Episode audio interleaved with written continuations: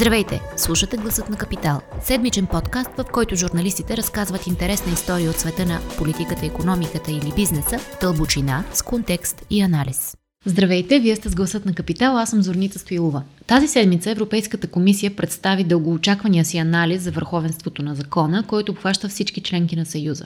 В него за първи път посочва директно най-сериозните проблеми в България в областта на съдебната система, борбата с корупцията и медийната свобода на езика на Брюксел изказва сериозни притеснения и това е сериозна промяна на тона на комисията към властта в България. Какво означава това и какви ефекти ще има, за това ще говорим с Росен Босев, журналистът, който следи тези теми в Капитал. Росен, здравей! Здравей! Можем ли да кажем, че това е най-острия доклад в сравнение с ежегодните мониторингови доклади за сътрудничество и проверка, които всъщност българското правителство положи усилия да прекрати през последните години? Остър всеки може да го тълкува по, по, по начин, по който намери, намери за добре. Според мен той трябва да бъде поставен в контекст.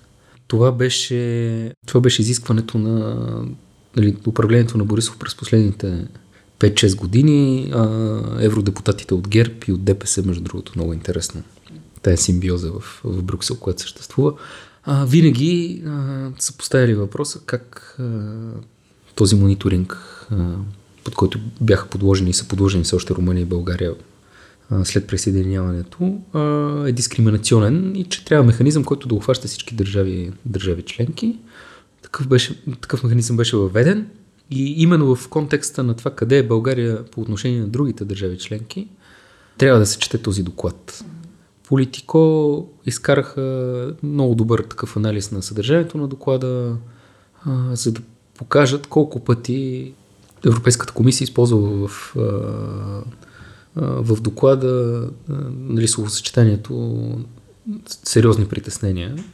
И тук България на практика на първо място три пъти, но по брой изразени притеснения за върховенството на закона, нали, каквато е основната тема на доклада, България видимо се откроява с други държави, за които публично се говори, през последните две години, че имат проблеми с, с върховенството на закона, с независимостта на, на съда, с а, свободата на медиите. Това са Полша, Унгария, Словакия и България. Тоест България попадна в, в тази група, макар и не имплицитно, но се вижда от съдържанието на доклада, но ако, ако направим един прочет на, на, на, на главата за България, ще видим, че проблемите, които Европейската комисия отчита и беше подчертано многократно както от вице-президента на Европейската комисия Юрова, така и от комисаря по, по правосъдие, че а, заключенията в този доклад, доколкото може да говорим за заключения, всъщност става дума за една компилация от общо известни факти, mm.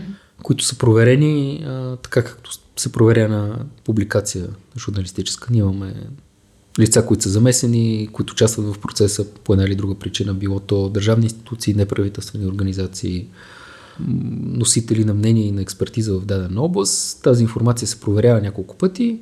Имаме публични а, анализи, класации и така нататък. Всъщност Европейската комисия това, което направи е да събере тези данни, да ги провери, да направи една размяна на мнения с, а, с държавите членки по отношение на фактите и да, да ги обобщи. Тоест няма някаква изненада. Mm-hmm в случая Европейската комисия застава за тези констатации и това, което, за да се върна на въпросите, това, което прави доклада Остър е всъщност, че от името на Европейската комисия България е представена като държава, която има проблеми с фундаментални стълбове на демокрацията. Хм. Има проблем с съдебната система в лицето на фигурата на главния прокурор, за който вече Европейската комисия, институция, която ни казва, че а, има проблем с неговата отчетност и недосегаемост. Има проблем с независимостта на съда заради структурата на Висшия съдебен съвет и на, на отказа му да, да защити съда от а, неправомерни атаки. Страни от съдебната система имаме проблем с, с медиите, много сериозен. Ако прочетете главата за България, там има директни констатации за това, че правителството практика е превзело редакционната политика на национални и регионални медии, и наложило така култура на автоцензура, в която а, самите те знаят, че трябва да са проправителствени, ако не искат да бъдат, както пише в доклада, маргинализирани. Т.е. ако не искат да бъдат подложени на, на изолация, на критика. Казва се, че журналистите, които задават а, не, тук перифразирам нали, това, което mm. обяснявам, които задават неудобни въпроси, са поставени в а, изолация, подложени са на цензура на практика и, ам, и са принудени да използват нетипични приеми в тяхната работа, каквито са примерно подаването на заявление по закона за достъп, до обществена информация, т.е. да влядат в административна процедура, да чакат 14 дни и така нататък. Mm-hmm. Това са констатации, които Европейската комисия се, с, с които Европейската комисия се солидаризира.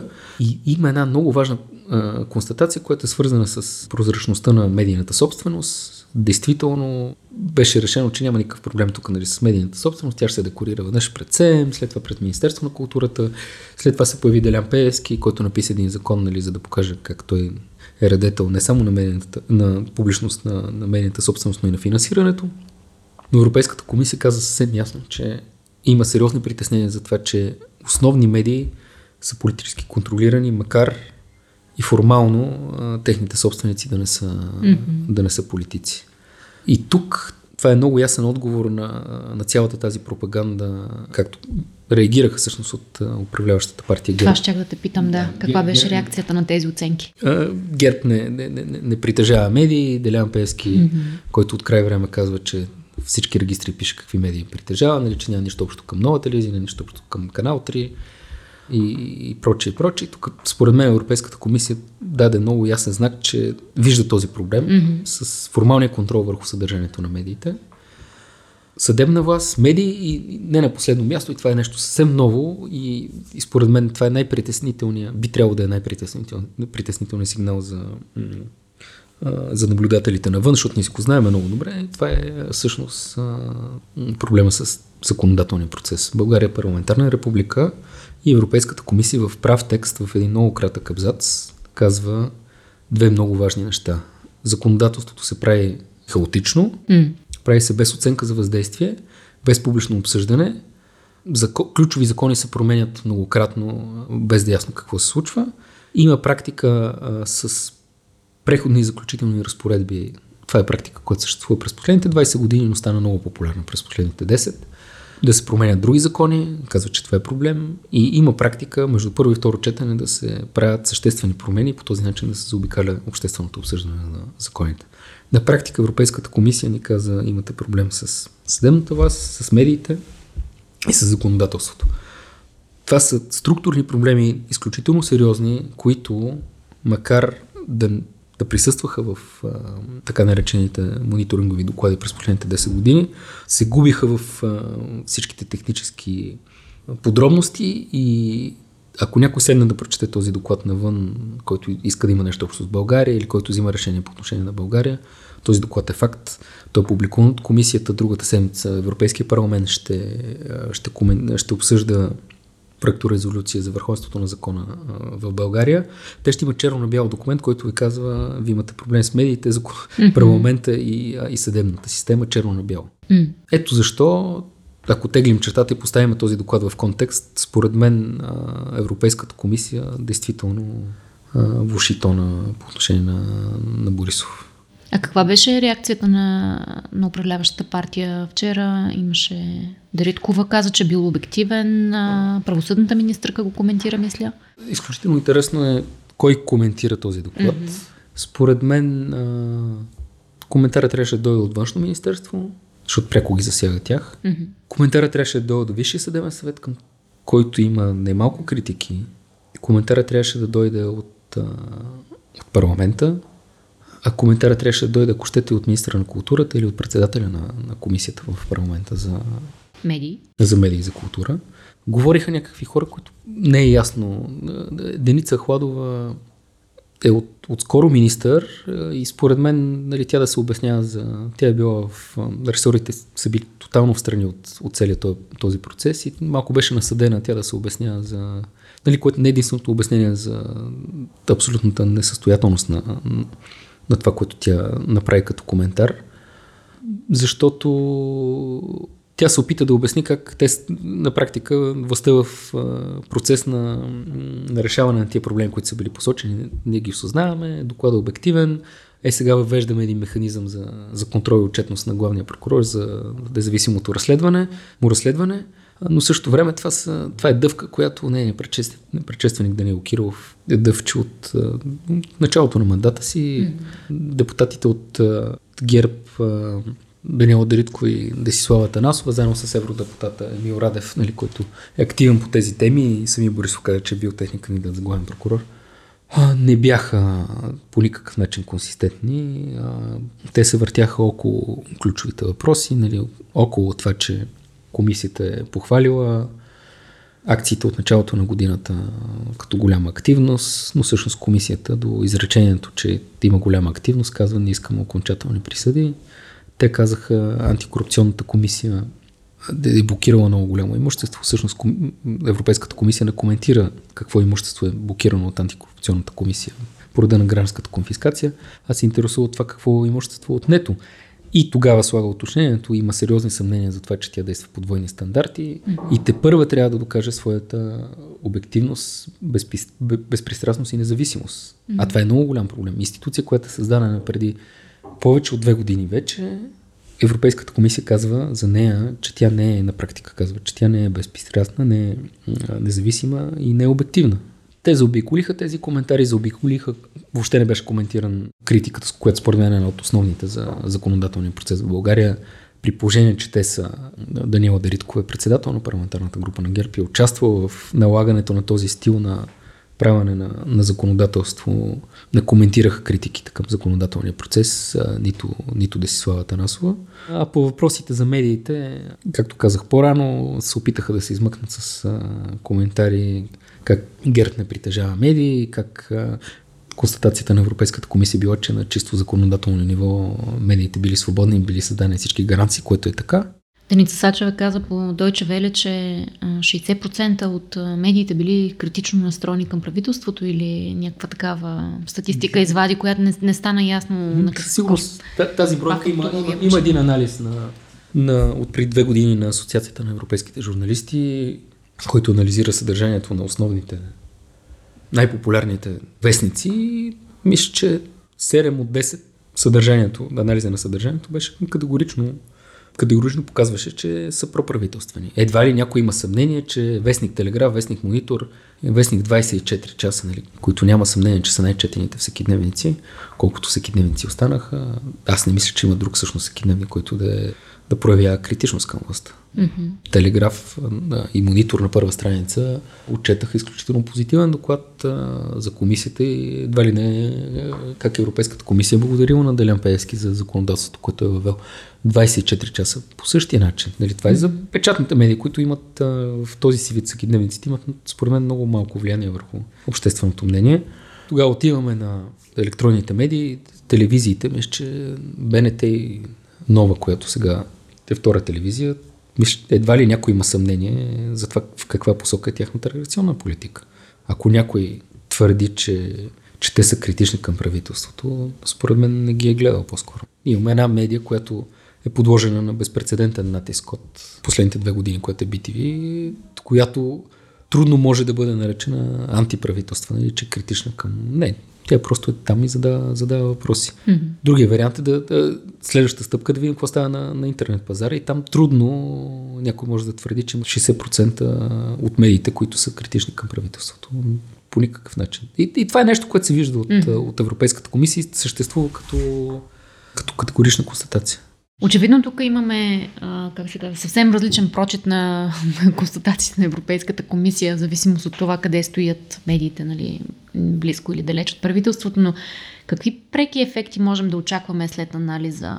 Може ли да дадеш пример с нещо, да речем, което Брюксел настоява да се случи, за да промени оценката му за върховенството на закона в България? Състоянието на европейските институции към този момент в контекста нали, на, на COVID, финансовата, не толкова финансовата, но економическата несигурност, напрежението между държавите членки изключва някакви много големи катаклизми.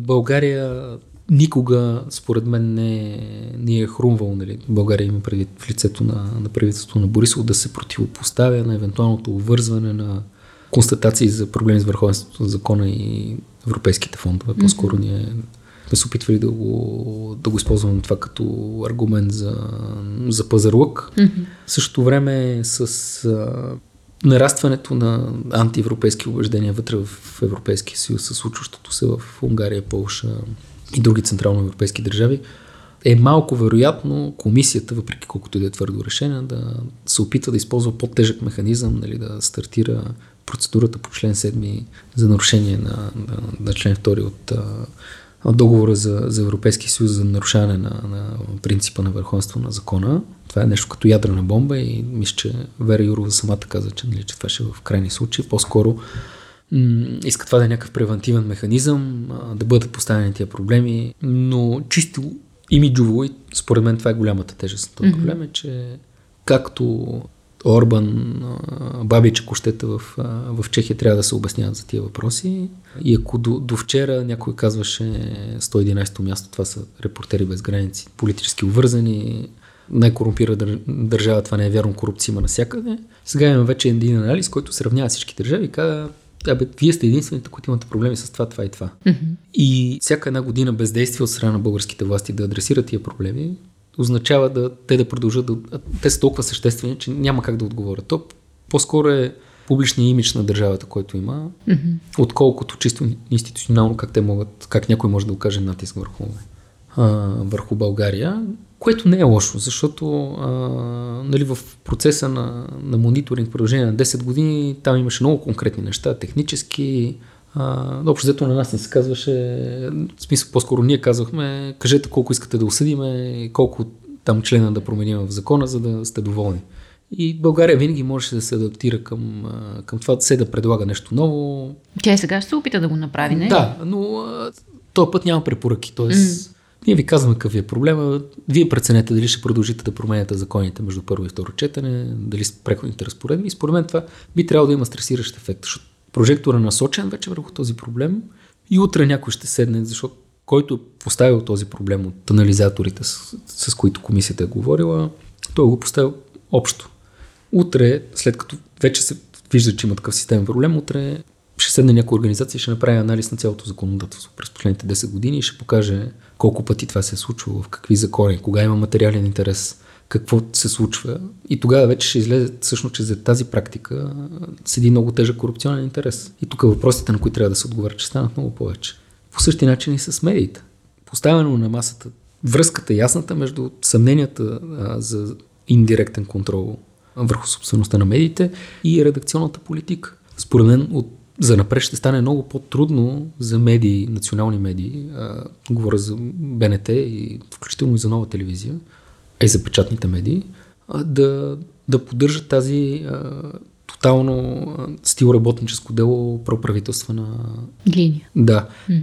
защото те ще знаят, че са наблюдавани за това нещо и ще търсят някаква форма на, на плурализъм на мненията в тях и mm-hmm. без да има препоръки, Европейската комисия казва, видяхме ви, че mm-hmm. го правите това нещо. И от тук нататък а, всеки ще трябва да се съобразява с това, с ясното съзнание, че е наблюдаван точно заради този проблем. Най-вероятно всичко това ще стане много по-перфидно, най-вероятно ще, в крайна сметка ще бъдат принудени да, да вкарат някакъв механизъм за, за, за контрол и отчетност на главния прокурор, традиционната политика ще се промени, но това е стъпка в добро. Значи, ние се доближаваме до, първо до Централна Европа и след това, дай Боже, до Западна Европа, където действително нали, това, за което, с което започнахме разговора, а, насякъде има корупция, а, насякъде има проблем с, с медиите до, до степен от това, че съдят економически интереси за тях и има някакви зони, които те не, нали, на интереси, които те не прекрачват. Има проблем с а, увързаности в съдебната власт, клиентелизъм, непотизъм и така нататък, но те не са толкова видими и не засягат до така степен всекидневния ни живот. Тоест, лека по лека България ще се доближи до, до, до старите демокрации. Няма как ние да очакваме, че ще, ще бъде изкоренена корупцията, но ще стане в някакви такива по-нормални граници. Никой няма да му хрумва, нали, да използва съда, прокуратурата, за да си разчиства бизнес сметки, частни и така нататък. Mm-hmm. Това е според мен добрата новина. Да видим какво ще се случи. Благодаря ти за този разговор. Ако този епизод ви хареса и искате да слушате новите епизоди веднага, щом излязат, абонирайте се за гласът на Капитал в Apple Podcast, Google Podcast или Spotify. Обратна връзка за гласът на Капитал можете да ни изпращате на подкаст @capital.bg или в познатите ви профили на Капитал в Facebook и Twitter. Музиката, която чувате в този подкаст е написана от композитора Петър Дондаков специално за Капитал. Аз съм Зорница Стоилова, а епизодът монтира Тихомир Колев.